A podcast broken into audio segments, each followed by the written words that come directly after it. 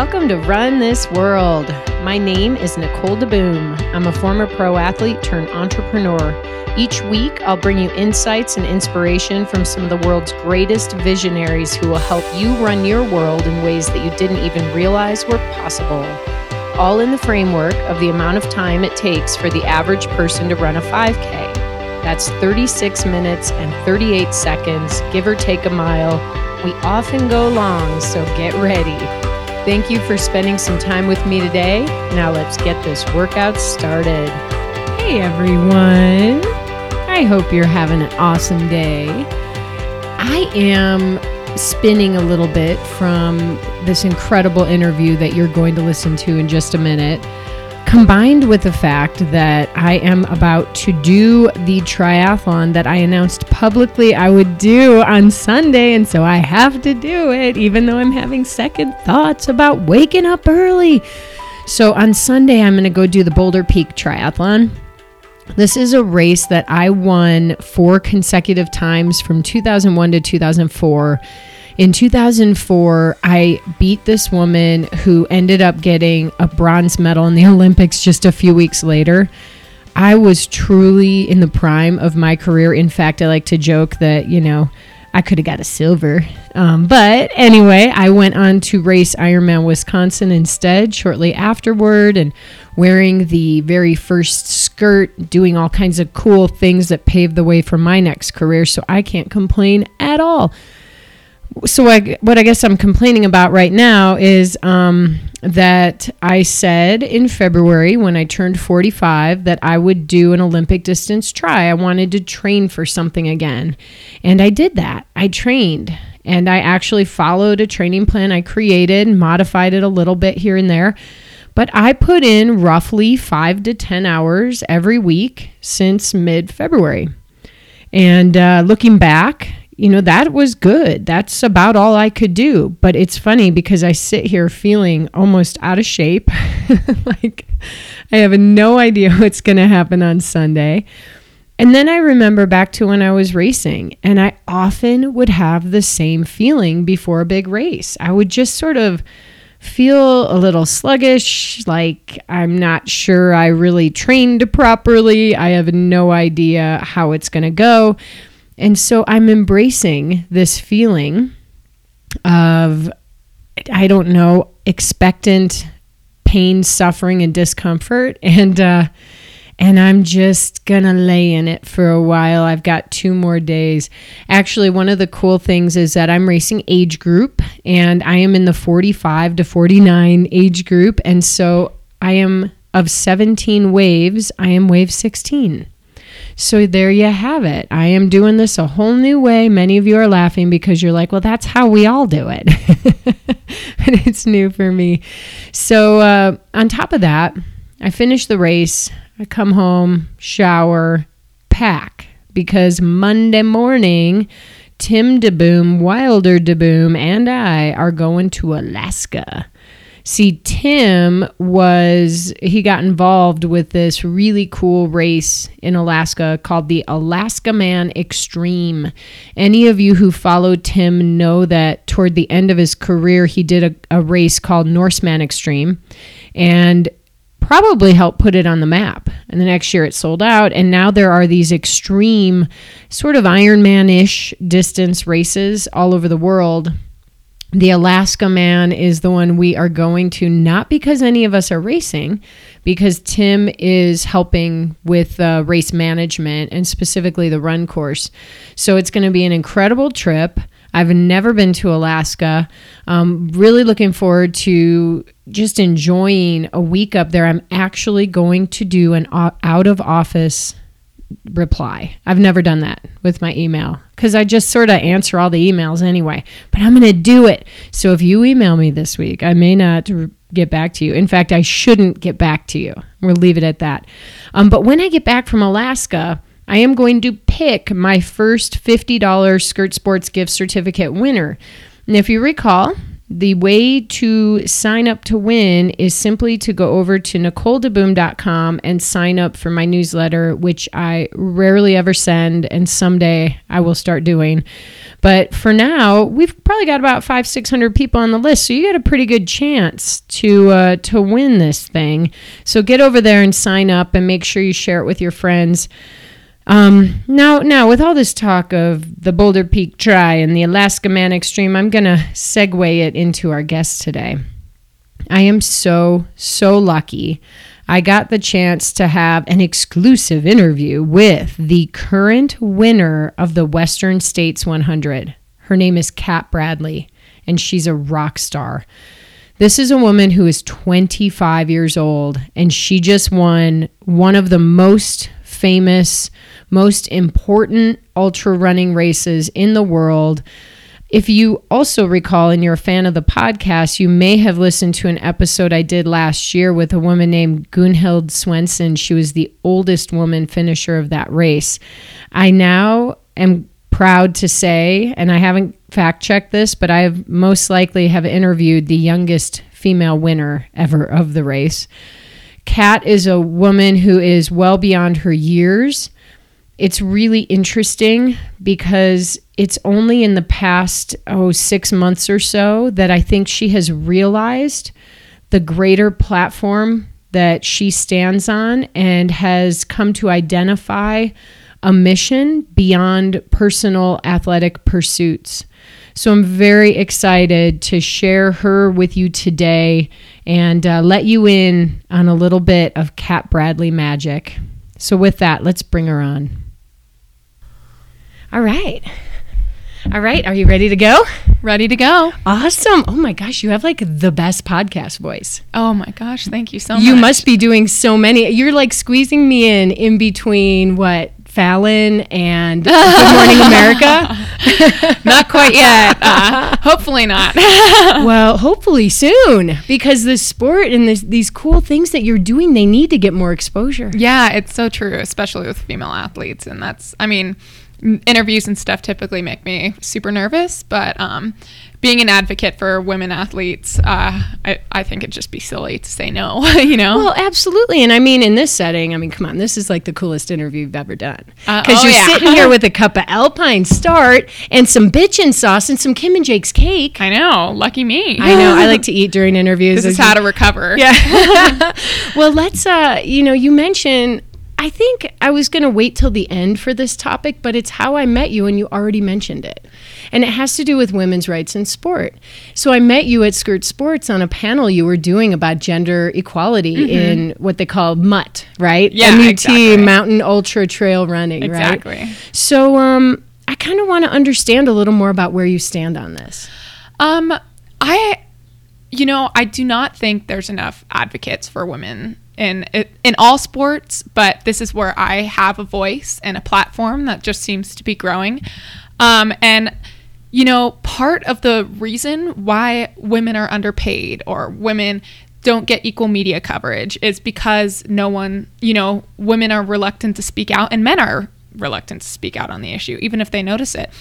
And I'm hoping that someone hears me, just one one person, one girl hears me and anywhere across the world, somewhere where girls aren't allowed to run or they don't get the same type of empowerment than I've been able I've been fortunate to get my entire life. And I'm hoping one just one girl hears that. And um, the more I get my voice out there the more likely it is. So, well, it's really true because you know my background is in triathlon, and we kind of went through a similar push. And actually, mm-hmm. our sport is still going through it, where mm-hmm. there are mm-hmm. championship races that don't allow the equal number of women to men for a variety of reasons. Yeah, exactly. Prize money might be the same, you never really know if the pros are making equal sponsor money. That's sort of a little under the table, yeah. hard, hard to get. And that's something that I'm going through right now. Like I, I think arming yourself with information, thankfully I have so many friends who are male, who are male professional athletes that have helped me kind of build this armor of knowledge to let like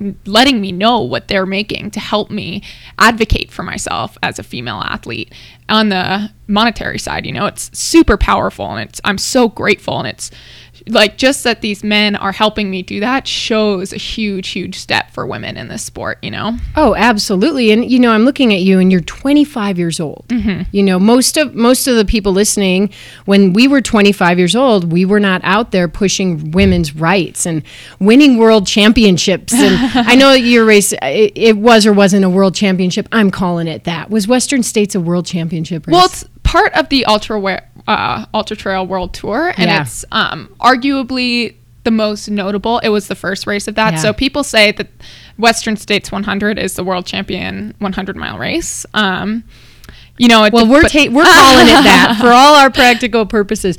And you know, the point is that you did something incredible mm. out there. Thank you. And I'm going to back us up, and I actually want to start way back when and help people understand how you came to be an ultra runner at just 25 years old. I, I do know a lot of people who are ultra runners, but they often pick it up at like 35 or 40 or mm-hmm. after kids or when they're looking for a new challenge. This is like what you are doing is incredible. Yeah, thank you so much. Well, I um took kind of a background, you know, when I went to school at UC Santa Barbara, I was running there for a little while and I um really struggled uh, I, it was just so cutthroat and I um I wasn't happy and like I didn't have friends on the team and I like you know part of the reason I'm so passionate about you know having a voice as a woman is because like so many times in the sport women instead of picking each other up cut each other down. And I experienced that quite a bit uh, as a collegiate athlete. So I I quit before I even ran a race. And I um uh, had to take a break from school because of it, uh, and I found a passion for the outdoors and trails by through hiking the AT, where actually I saw the guy who has the current Appalachian Trail record while I was through hiking. He was going the opposite direction, so I wasn't. How, how old were you when you were doing this? I was 19. oh my! And alone? Yeah, well, I had my dog with me for most of it, except for Maine.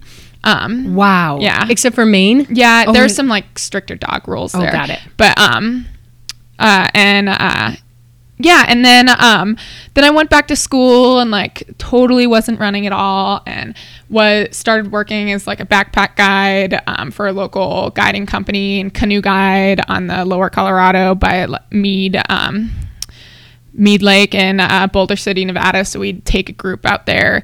It was like I was doing it like uh, three trips a month. I was guiding. So you're Um, going to school full time. Yeah, I was, I was, and uh, and guiding on the weekends. It didn't leave much time for anything else. Um, and then I'd be working in the office doing gear stuff. But luckily, they were like they were so accommodating to my school schedule. Like, I'd be working. They knew I needed the money, and so they'd help me. Um, and that like worked my like I'd be in the office, but doing gear stuff and checking people in and out because it was a gear rental place too. But I'd be doing homework the entire time.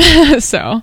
So you, at a young age in college, already figured out that something about the outdoors called to you, Oh, totally. and it, was, about like exploration. yeah, but also I uh, it got me out of my own head. Like I've always been, um, I've kind of grown out of this a little bit, but I was quiet. I um super introspective. You know, it, to a point where it wasn't healthy. You know, I was just you know just in my own head to a detriment to myself and um i don't know finding the outdoors not only helped me find like-minded people but kind of helped me you know just find I, it sounds cheesy but like find myself as a young woman a little bit so Yeah, but those times in life are so important. oh totally because most people we might go through that soul searching you know Mm-hmm. experiment or exploration at one point in our life but then 10 years later we're different and what matters to us is different and we haven't tapped back into that Mm-hmm, and so now you know you already have that in your arsenal this thing this place to go to Yeah, exactly. And even if I'm not racing on trails or competing on trails, I always have the outdoors, whether like that's rafting or hiking or through hiking, you know, or skiing, even. Like, I always have, you know, something like a release. And that, I think that's so powerful. Oh, absolutely. You know, I remember when I first had my baby, and when babies cry, you sit there and you almost get panicked. Like, what am I going to do other than like whip out the boob and start nursing, which uh, definitely helps. But people would say, go outside. Yeah. take your baby outside. It calms them. Oh. And it so guess what? We're just a bunch of big babies. I know. so true. So, okay, so you're in college and you're a runner. You obviously must have had some talent if you're running at UCSB. And now are you from the East Coast or the West Coast? Um, I'm from Hawaii actually, so um, went to school there. Yeah, but that was a, a while ago, and that uh, yeah, I, I consider home here for sure in Colorado. You know, we've spent a lot of time in Hawaii just because Ironman's there. But what island did you grow up on? Mostly the Big Island. Oh, really? I was kind of moving around quite a bit. Cool. Yeah. Well, you know, this is interesting because earlier you mentioned something about swimming, and you're going for a bike ride after this uh, interview. I know, I know. So what's going on here? Um, I I don't know. I've always, if I were to do a triathlon type of thing, I would probably do Xterra stuff, um, which I have thought about uh, quite a bit in the last year, just because I don't know. It's it's fun to challenge yourself in new ways, you know, and um.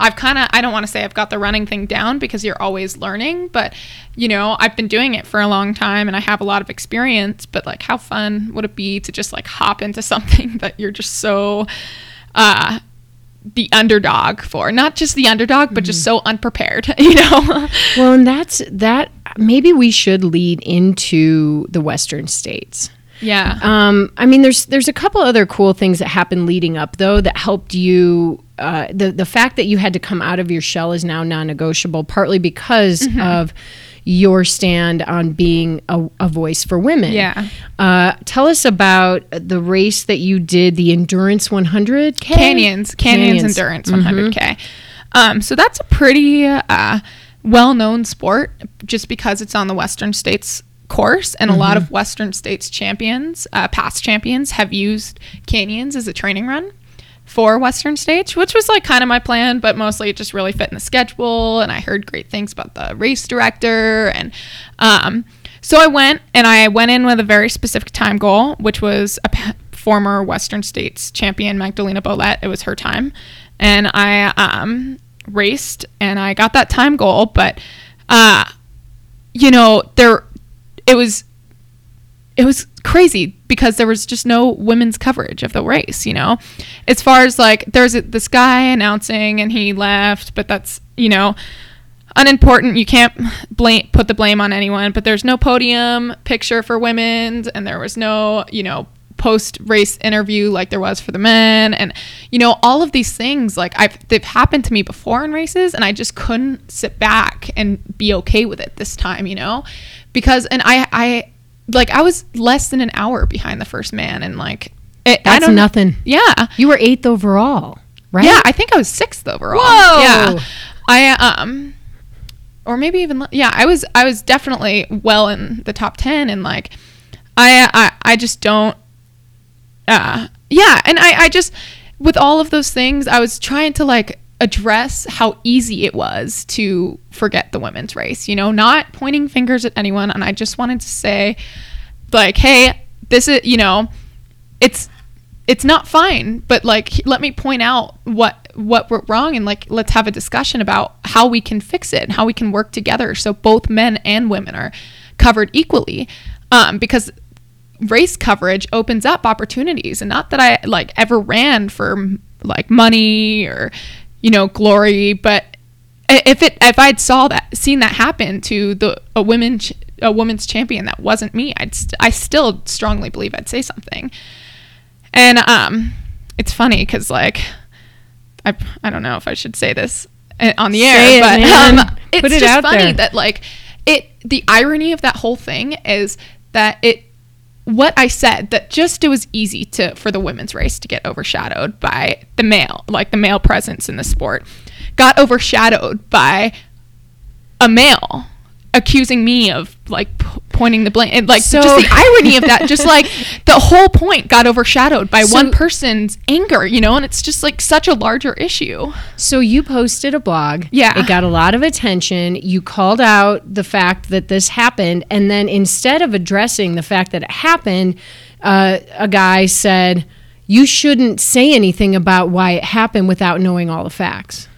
And Something like and that. like what's unimportant is I did a lot of fact checking before that Right, okay. um and so I, you know because it was a, such a I was so scared and I didn't want to. It's a big thing to put out there. Yeah, and I didn't want any reason for anyone to be. You know what, Cat? This is one of those decisions you made that could change your life. Yeah. Pushing publish on that post. Mhm. Well, hopefully it changes someone else's life. You know, my life is unimportant in the issue and the greater issue. You know, that's what I, I wanted to address it so it wouldn't happen again. And so women who, because it happens constantly. So someone Yeah. would be like, hey, this isn't okay. I'm being mistreated. And I know I'm being mistreated, and I know that it's okay to say something, even though it's going to have some backlash, you know, which it will.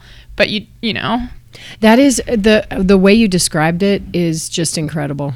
I mean, seriously. Well, here's the point though. It means that you have to keep pushing. Yeah.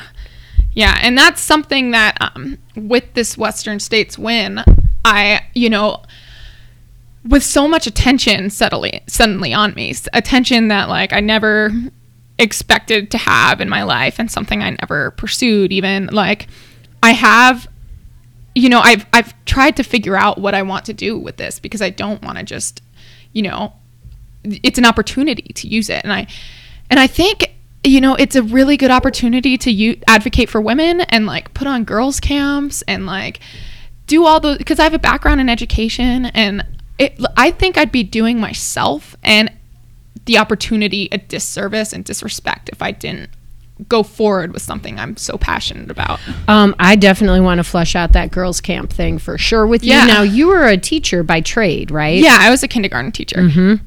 And that in itself requires a lot of patience and problem solving Yeah. and, you know, hanging in there. So these are all things you use in ultra running. Wow, cool. Um, well, let's let's go back to the concept of being an underdog, right? Yeah. So when you went into Western states, I read an article that was hilarious. It said that there were ballots that people could submit based on who they think would win the race, and there were 1,100 ballots, and only one predicted you would win, which is 0.1 percent. Yeah. So- Actually, that was a little biased because that was my boyfriend that voted. so really nobody did. Um, so how does it? How did it feel to be an underdog? Um, you know, I didn't feel like I was an underdog going to the race. I felt humbled by all of the incredible women around me, but I did not feel like an underdog. You know, I knew what I could do on my perfect day, and by no means did I know that would mean a win, but I knew I was strong and I knew I was fitter than I've ever been. Um, and again, that doesn't equate to being better than anyone else, but I knew I was in the best shape to run the best race that I could, and that's what mattered to me. Of course, I had a goal of top 10, but that was in the back of my mind. As long, like, I just wanted to execute, and that was my A goal. And I told that to my coach before, I told that to Ryan, my boyfriend, before, and to my crew. I just said, I want to execute. I just want to have a good day out there. And, um, You were like a, a professor. yeah. and, um, just going at it.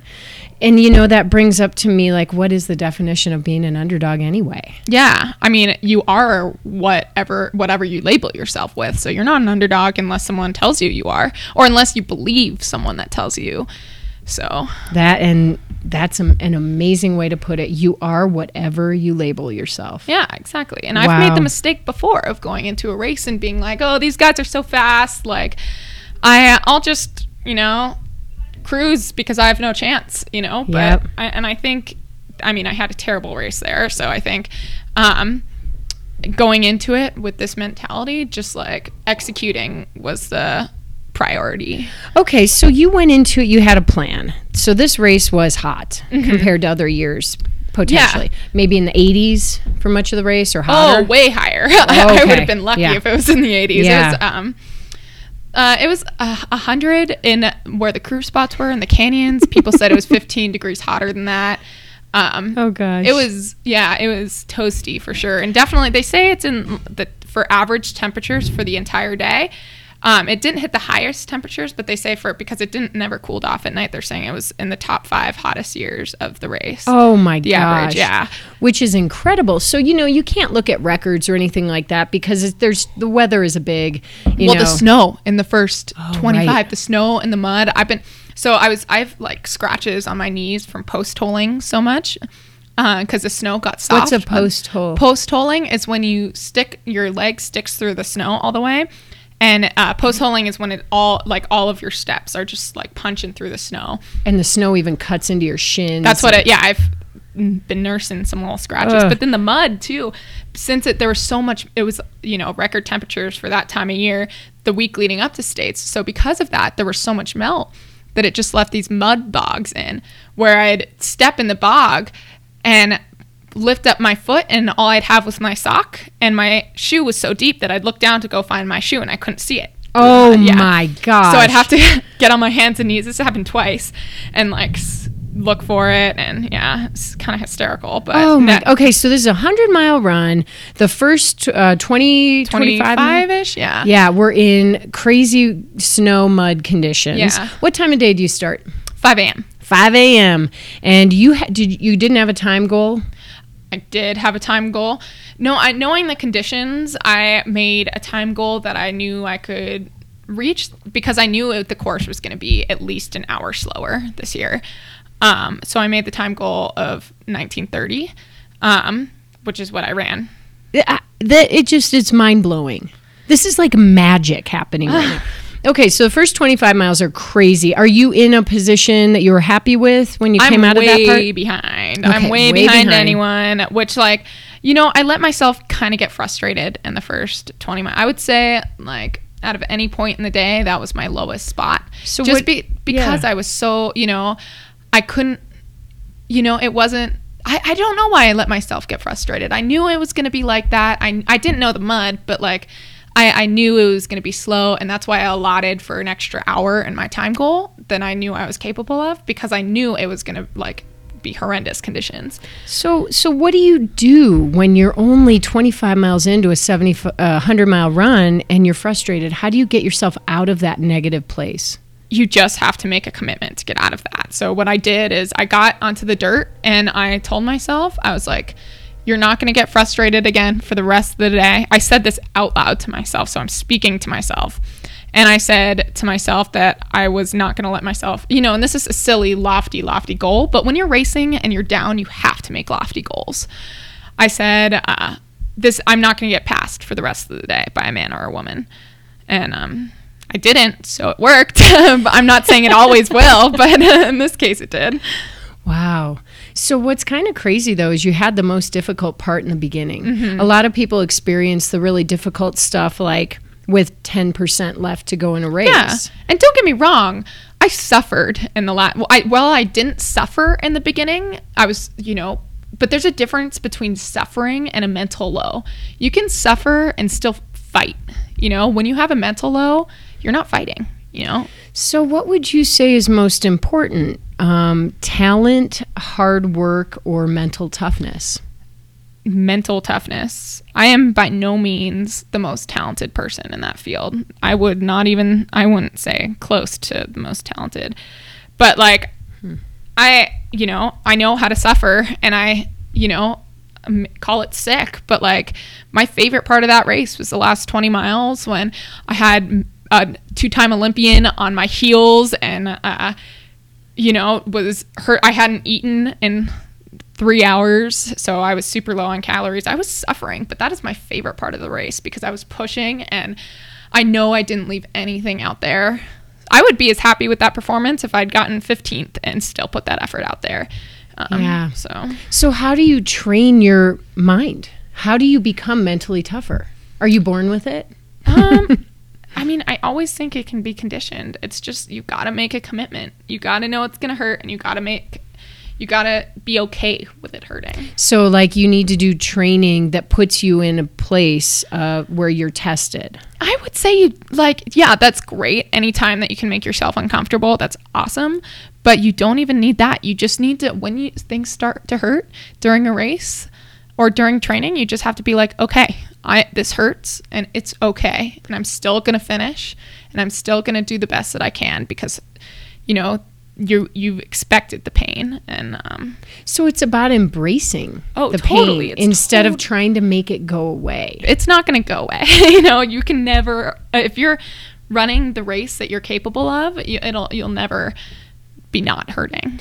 So you, you know, we're not going to go through every mile. We don't have enough time. Mm-hmm. Yeah. You know, you got to get out and do a bike ride soon. um, although it is thundering here, you may have heard our lovely thunder. I know. And, this is uh, actually an indoor cycle. I've been doing lots of. Yeah. Oh, good. Oh, Yeah. that's so cool. Okay. I know. So, um, but there's something about this word suffering. And I know that the people listening can relate to this because as much as we dread it, we crave it. Oh, t- So, what drew you to ultra running in the first place? Like, what about this crazy sport? I don't know. I I think ah, I've been attracted to extremes my whole life, and who knows what it is. Like when I decided to be a backpacker, I hiked the entire Appalachian Trail, you know, yeah. and, uh, with nothing, with like some moccasins. Like I brought a think some Budweiser and some peanut butter and like I would only went out to do like 8 days or something like that but I um you know, decided, you know, I saw people doing it and I knew it was possible and I was like, ah, I can do that, I think. And I, um, same thing goes with running. You know, I saw, I, like, uh, you know how it happened is on the East Coast still. I have a lot of family on the East Coast, so I, that's how I was introduced to the Appalachian Trail and stuff. I was like, looking up trail runs on the internet and I saw this north to south run and uh um it's like 88 miles and you run from north the very north part of Rhode Island to the very south. And uh you dip your feet in the ocean both you know and at the north side and the south. And I saw this trail run and I read some blog and some guy did it in 18 hours. And I was like huh. And this like I hadn't run for a couple years. I'd already hiked the Appalachian Trail, and I was like, but I was looking for trail runs because I like wanted to start progressing, and I, I not like performing, but like I wanted to start running again. I was ready, and um, I told my godmother about it, and I was like, hey, it looks like they call it a crew. I think you can like st- there's places you can stop and like feed me and stuff and Call it a um, yeah. crew. and um and my godmother at first was like she was like yeah i'm all in and then she kind of realized like what the commitment was 18 hours like if i you Yeah. know, and 18 hours was like best case because that's what you know i i i'd only run like i think my longest run ever was 10 miles Okay. and um Wow. I uh um and then we went out and I bought some running shoes because I didn't have any. I hadn't owned any since school. And I um and I went and I did it and I didn't make the whole thing because my godmother was kind of she you know she she wanted to sleep in her old bed that her own bed but I did it I think I got like close to 50 miles and um and then like I took some time off and then I got a tax return back like almost you know 8 months later or so. Then I signed up for my first 50k and first So you got some money back from the government? yeah. Cool. yeah Why exactly. Not I sign up for an ultra run? exactly. Two I signed up for my first 50k and 100 Oh mile in the same sitting So you just knew. You've been called to this, but you need a gateway to it. So this was the gateway. yeah, that was the gateway, and it's been such like a cool, you know, I was never, you know, I, you know, doing the best that I I can personally do has always been really important to me, but like not, not winning, you know, I I never I just like have the amazing support of so many people and like that community is what have, has kept me going so Well, let's uh, let's talk about the support you had on, at Western States. Then Mm-hmm. let's finish the race. Let's pretend the 50 middle miles, you know, happened and they were fine, Mm-hmm. and you're coming down the last 20 miles and you're really suffering. And you said Magda was uh, not too far behind Yeah. Mm-hmm. you. She's running well, and she's a former Olympian, right?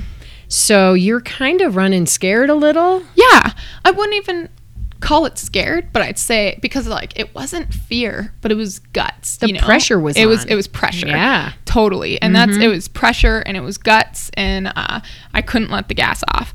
And um, so Smith, Ryan Smith, my pacer, picks me up at like mile 78 or something. It's right before.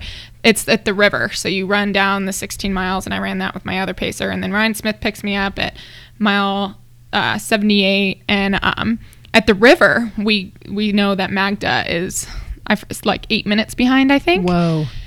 and i'm like and that's the last information we got for the rest of the race so we had no Wow. idea for that last 20 um and I, I my stomach went sour so i was only doing little sips of ginger ale and like 10 miles later i'd even stopped that so um yeah we just like we had no idea. We just were running really hard. We ran every single climb except for one, and um, I don't know. It was just pure guts every single time. I, I wasn't eating, so when I stopped, I'd get really dizzy, and um, so we just stopped stopping.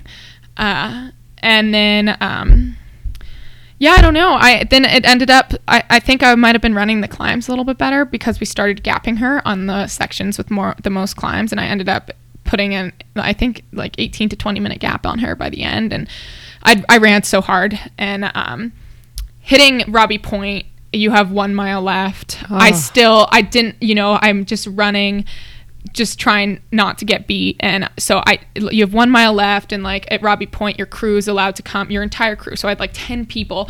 You crest up this climb, and it's the last part of trail. It's the only time you're on asphalt in the entire race. It's road. It's in a neighborhood, and you crest up that road, and all of a sudden I see ten headlamps waiting to run with me, and I'm like, and I still have a mile left, and it's like kind of a hard mile, you know.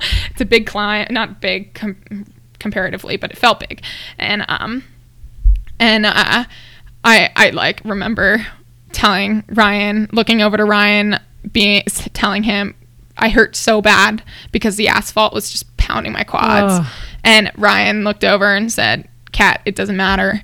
Um, but just that I, you know, it was crazy having so many people in that last mile. Like Ugh. I'm so fortunate, and I hit the track, and they were all there, and I just get goosebumps thinking about it because you do one full loop on the track, right? you do, Yeah. you do, and um, and was it dark out? It was dark out. Yeah, I finished at uh, twelve thirty. Awesome. Yeah. Awesome. Um, and so when you crossed the line, did they call your name? yeah, yeah. They called my name. They called my name, and I got a finish line interview, um, which was funny. Uh, and then um, I sat. Another big thing. I sat in the drug testing tent Oh, for yeah. two and a half hours waiting to pee, which I Because you were dehydrated, you couldn't pee. Oh yeah, but Yeah. I think the best part of the race is that I got drug tested because that is the first time that that race has had drug testing. Great. Yeah, amazing. Yeah. Took a long time, but Mm-hmm. you know, they brought out a cot for me. Yeah. I changed my clothes right there, you know. yeah, that's great. And um, it's good. So I take it you're clean. Yep. yep.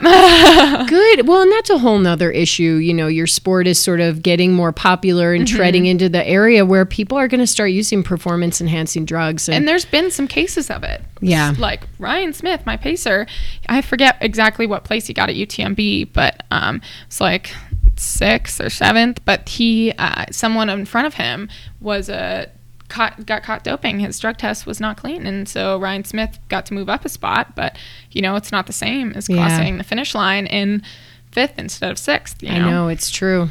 You know, you talked a little bit about nutrition during Mm-hmm. the race. I actually opened this up to my Run This World Facebook group, and some of your fans were asking questions. And one of them asked, You know, I really want to understand how her nutrition went. What does she actually carry? Yeah, That So- kind of stuff. I've had a lot of struggle with nutrition in races. Um, I either it's become kind of like a joke because I either do really well and you know win or throw up the entire time. You know, there's no in between. It doesn't seem like.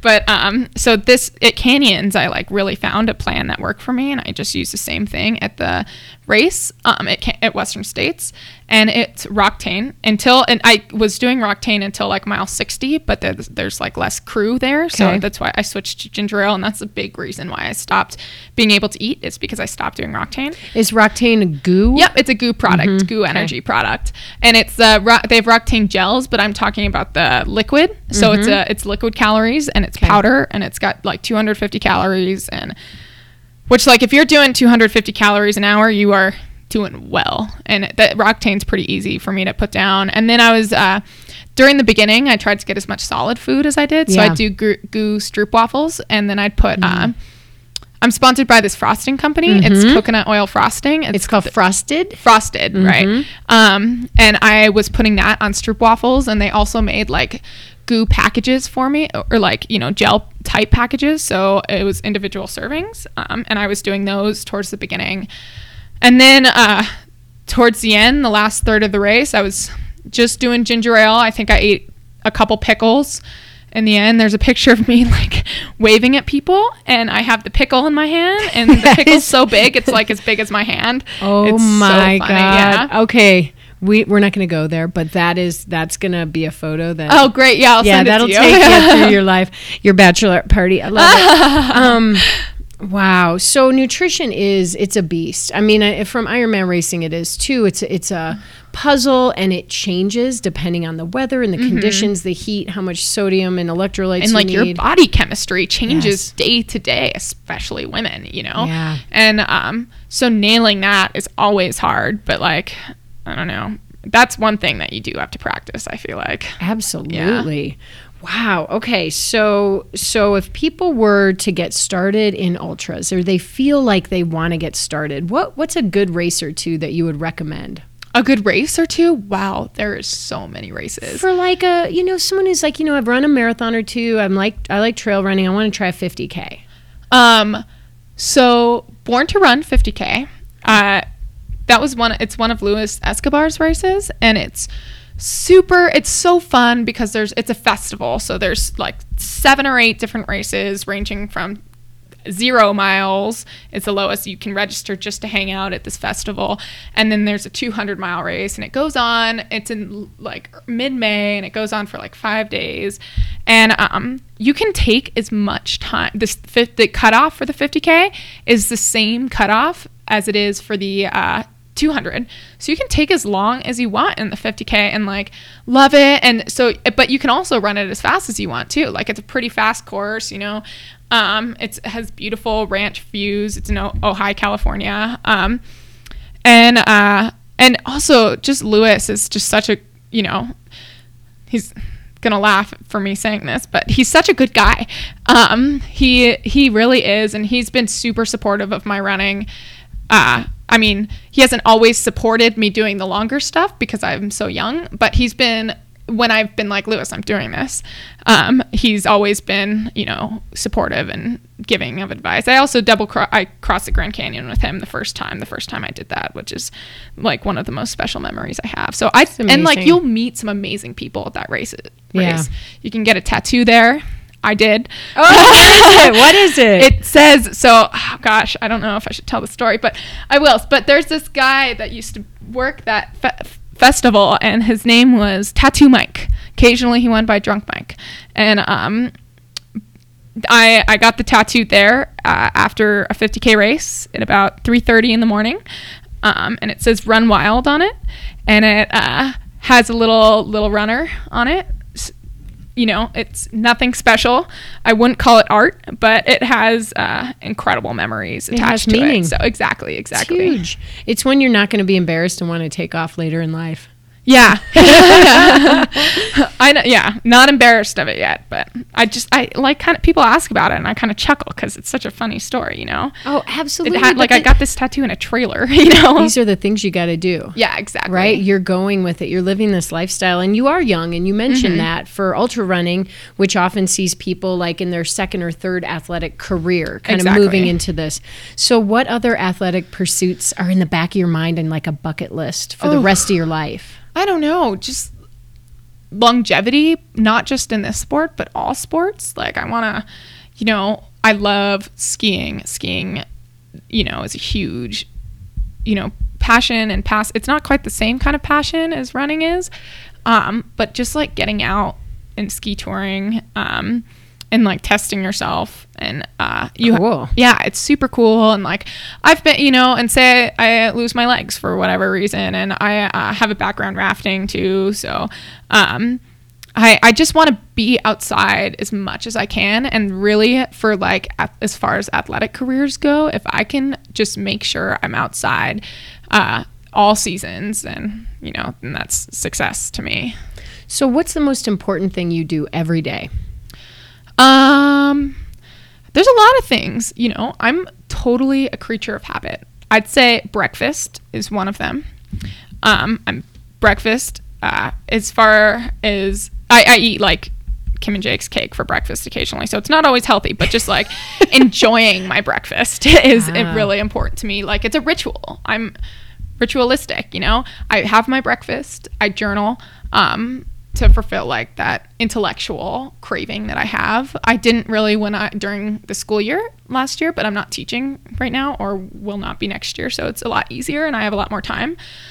Um what else? Oh yeah, and this is something that I do a lot. I do two 1 minute planks every single day I'd say it usually ends up being five days a week, but I make the goal of every single day.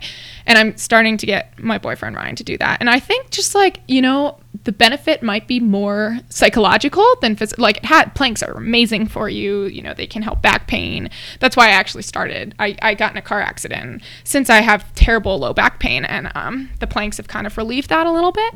And um, and now my boyfriend has really bad back pain, so I've just started making him do them too. It's like contagious or something. Yeah, it's core something. work, you know. It's and and that is important. But you're right. Yeah. There's a deeper meaning, and it's bringing you closer in a relationship. Exactly. Share this little secret oh, trick. Oh, totally. But also the mental side, just like having something that I dedicate two minutes to every single day, whether I'm in training or not.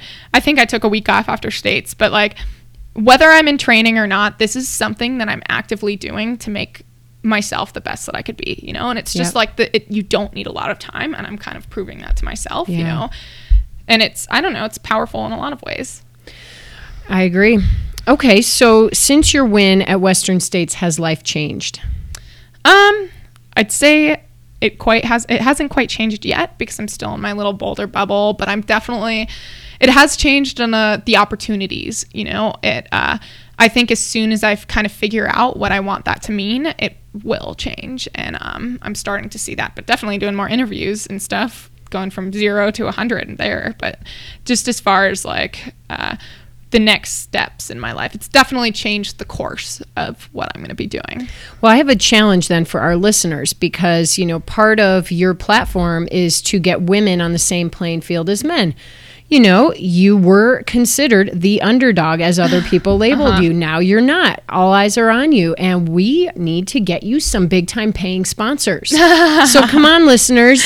You want to sponsor Cat Bradley? Hey, she's a uh, she's got arms wide open, lots of opportunity right now, and she's got to make some decisions. So uh, we'll put this on Facebook and see if anybody has any connections for you. Oh, thank you guys. Oh, I love it. We're doing it. Or just if you want to contact me and say hi. you know? that too. it's not all about the opportunity. But actually, on that note, with all eyes on you, I'm curious as to you mentioned girls' camps. Is anything forming a little more concretely in what you what your vision is to help other women and girls in the future? Um, I'm moving in that direction. I'm. Uh, it really, you know, all depends on like who I'm working with on this, but I'm. Um, I, I don't know. I it's been so crazy and I have so many ideas. I just need to narrow them down and work with someone. But I do have a couple things coming up in uh, 2018 that um, will be announced, and uh, okay. I'm super excited about those. So, all right, put me out. on your press list. Oh, I totally we'll get it out will. there. we'll get out there. All right, one final question. This question I ask of every person who comes on the show. By mm-hmm. the way, I wish I could sit with you and run our, an ultra together today, but this podcast is based around the average time it takes to do a 5K. Oh, which is 30. It's 36 minutes and 38 seconds. You know, my first 5K when I was like, I don't know, super young. Um, I uh, what I got cut from the JV volleyball team, and that's why I joined the cross country team. And I think it was around 36 minutes. Then this was meant to be. Yeah. well, we've gone just over. We're at like 41. So I'm gonna I'm gonna ask that last question now. If you could give our listeners one piece of advice, one final nugget to help them run their worlds in a bigger and better way, what would it be?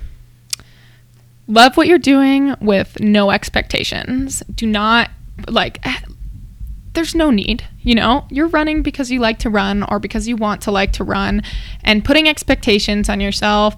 Like may, maybe at one point do it, you know, have goals. I think that's great, but I think that's different than expectations. Like if you're like looking at your watch trying to run a certain pace, then you're not present, you know? Or if you're, you know, frustrated with yourself for the conditions running in the snow like I was, then then you're not present. So I just would you know, unless you're like trying to go for some kind of world championship or something, just let go of those. It, running can be such a special thing and if you're present and otherwise it can be kind of torturous so I love this. I'm sorry, Timex and all those watch companies, but we're going to say hashtag shed the watch and just be there. Yeah. All right. Well, thanks for being here today with me. This was awesome. Oh. I really appreciate what you're doing out here. I know whatever it is, that wherever you go next, the world's going to be a better place because you're in it. thank you so much Thanks, Cat. How great is that, Cat Bradley? I just love her. You know, she is on the cusp of greatness in all ways. I mean, you may say she's already found it, and I think she has tapped into some of her potential. But to already be able to spout out incredible life lessons like love what you're doing with no expectations. I mean, there's some wisdom there. And she, there's so much more for her to do in this great big wide open world. I'm sure you you got something out of this episode. You know, whether it is deciding what you want to label yourself or figuring out how to get out of out of the dark place as she says, you just make a commitment to get out of it. Is it really that simple? You know, maybe it really truly is. Um, I think Cat is going to prove to the world that that there is a much greater wide open horizon than we thought possible. I can't wait to see what she goes on to do in this world. And now that you've listened to the entire episode, I uh, I also want to announce that we are going to do some sort of giveaway. So I want you to check the Facebook post that I put out there. Uh, sign up for the Run This World with Nicole DeBoom podcast group. You can just check, you know, search that group on Facebook and go ahead and sign up. We're definitely going to have a post on there. Uh, we talked about the fact that we would like to support her smaller sponsors, those smaller brands that are either getting off the ground or have an incredible local product. If you live in Boulder, you're going to be able to get something from Real Athlete Diets. Our friends over there, Kelly and Morgan, are going to be giving something awesome away. It's called RAD for a reason. Um, and then also, really cool new startup in Boulder called Frost'd. F R O S T apostrophe D, um, coconut oil based frosting. It is absolutely delicious. She has five flavors. So go on over there and check out that post and see what you have to do to win because we are all about giving back today. All right, everybody. Enough's enough. You know what time it is. It's time to get out there and run this world. Have a great workout, and we'll see you next week.